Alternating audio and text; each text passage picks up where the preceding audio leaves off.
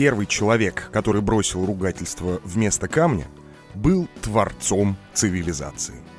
Зигмунд Фрейд. Внимание! Это не для детских ушей. По слогам взрослым.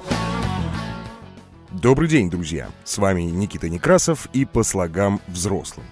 Как и в прошлый раз в серии для взрослых, прежде чем начать, хочу повторить.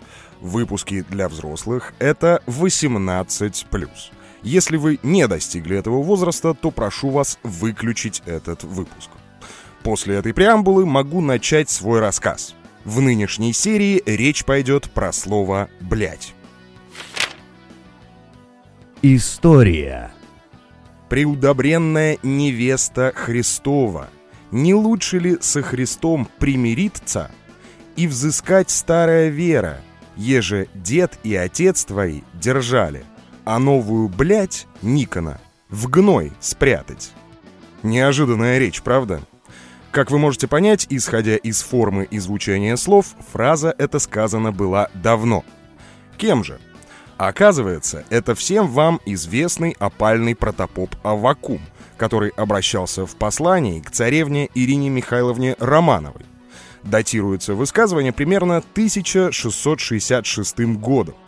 Не будем вдаваться в исторический контекст, но вывод напрашивается совершенно конкретный. Слово «блять» раньше не принадлежало к ругательствам и могло употребляться даже в церковных и в царских кругах. Кстати, слово «блять» используется в церковнославянском языке и в наши дни. Иногда позволяется опускать это слово в богослужении, но в текстах богослужебных оно присутствует. На вечерних богослужениях можно услышать от чтеца выражение «иерихонские бляди» или «бледовый язык».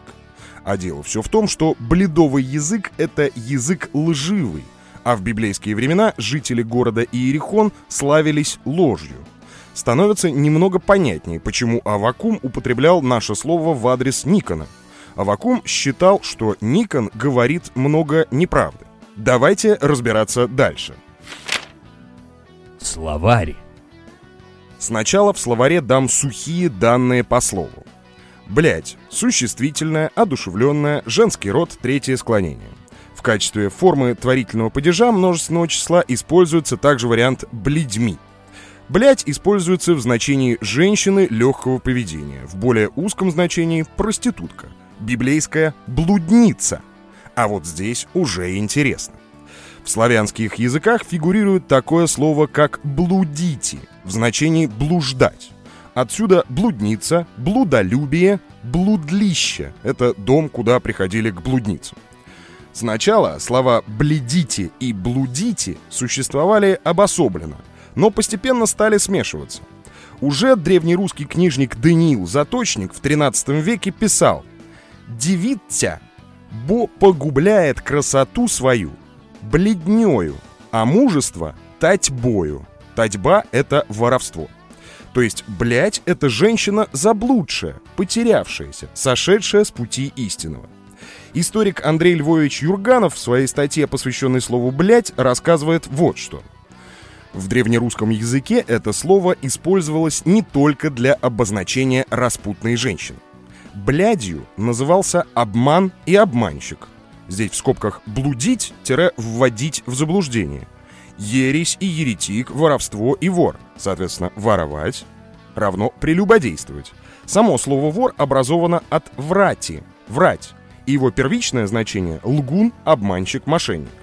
Таким образом, блядью могли называться и женщина, и мужчина.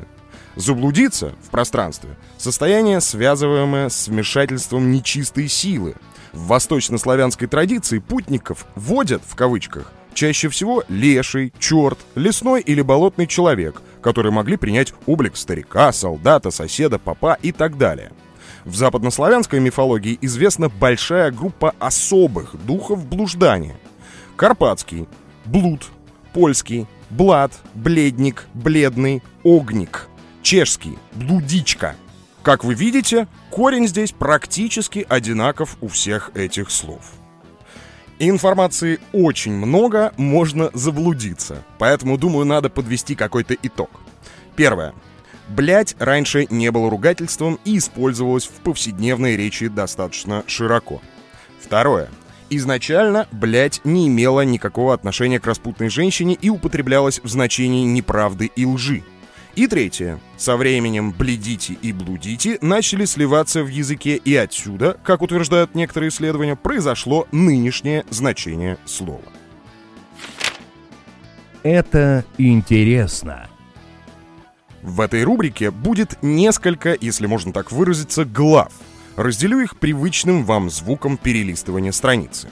Итак, в первой четверти XVIII века в литературе, в печатных текстах, можно было встретить такое выражение. «Честное блядство», то есть ухаживание или флирт. Далее цитата. То есть глазолюбность, хотя и многие с неучтивой ненависти называют оную честным блядовством. Но и это выражение затем запрещается печатать как непристойное. Как звучит слово «блять» в современной трактовке в других языках? Это интересно, так как общего с нашим звучанием нет ничего. Английский – whore, bitch, slut. Испанский – puta – эсперанто, путино. А вот здесь слова похожи, так как эсперанто был искусственно создан на основе группы романских языков, в которую входит испанский. Латышский – маука. Македонский – курва. Немецкий – нутте или хугре. Польский – курва. Хорватский – курва. Эстонский – либу, лиц, лита, хур. А вот последнее слово удивительно похоже и на английское «хор», и на немецкое «хугре», и на остальные со звучанием «курва». Ну и самое поразительное, что я встретил, готовя нынешний выпуск, это статья о русском мате психолога Леонида Александровича Китаева-Смыка. Называется она «Сексуально-вербальные защита и агрессия» в скобках «Матерная речь и матерная ругань». Вот короткая выдержка из нее. Матершинные диспуты соревнования, практиковавшиеся в минуты отдыха в русских артелях, сходны своими парадоксальностями с дзен-буддийскими диалогами. Но в последних нет сексуальности, активизирующей выброс в кровь андрогенов, устраняющих утомление и уныние, нейтрализуя кортикостероиды, гормоны стресса. На женщин мат действует иначе – у них он тоже способствует выработке андрогенов. Но у нормальной женщины андрогенов не должно быть много. Косметологи обратили внимание на то, что у женщин и у девушек из компаний, где мат обыденный язык, тело сильнее обрастает волосами и начинает, как у подростков, ломаться голос. Если мужчина не хочет причинить девушке и женщине вред, при них выражаться нельзя, потому что матерная речь им вредна, провоцируя гормональные нарушения. Особенно опасно увлечение ею в подростковом возрасте. Сексуально-скобрезные ругательства вредно влияют на растущий детский организм и становление неокрепшей психики ребенка. На этом пора ставить точку, так как неизвестно, куда такие поиски меня могут завести. В конце, по сложившейся традиции, предлагаю послушать стихотворение моего коллеги и голоса рубрикатора по слогам взрослым Паши Русского. Читает автор. Про бледей. У бледей, брат, работа нелегкая. У бледей, брат, работа вне графика. Я пашу точно так же. Неловко мне. Я хочу получать одинаково. Павел Русский. Специально для проекта по слогам. По слогам. На сегодня это все. Подписывайтесь на канал подкаста в Телеграме. Подкаст, нижнее подчеркивание, по слогам. Если вы хотите помочь в развитии проекта, то по ссылке во всех моих профилях в соцсетях можно узнать, как это сделать.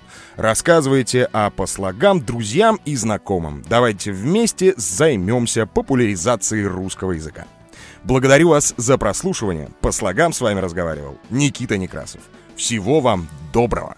По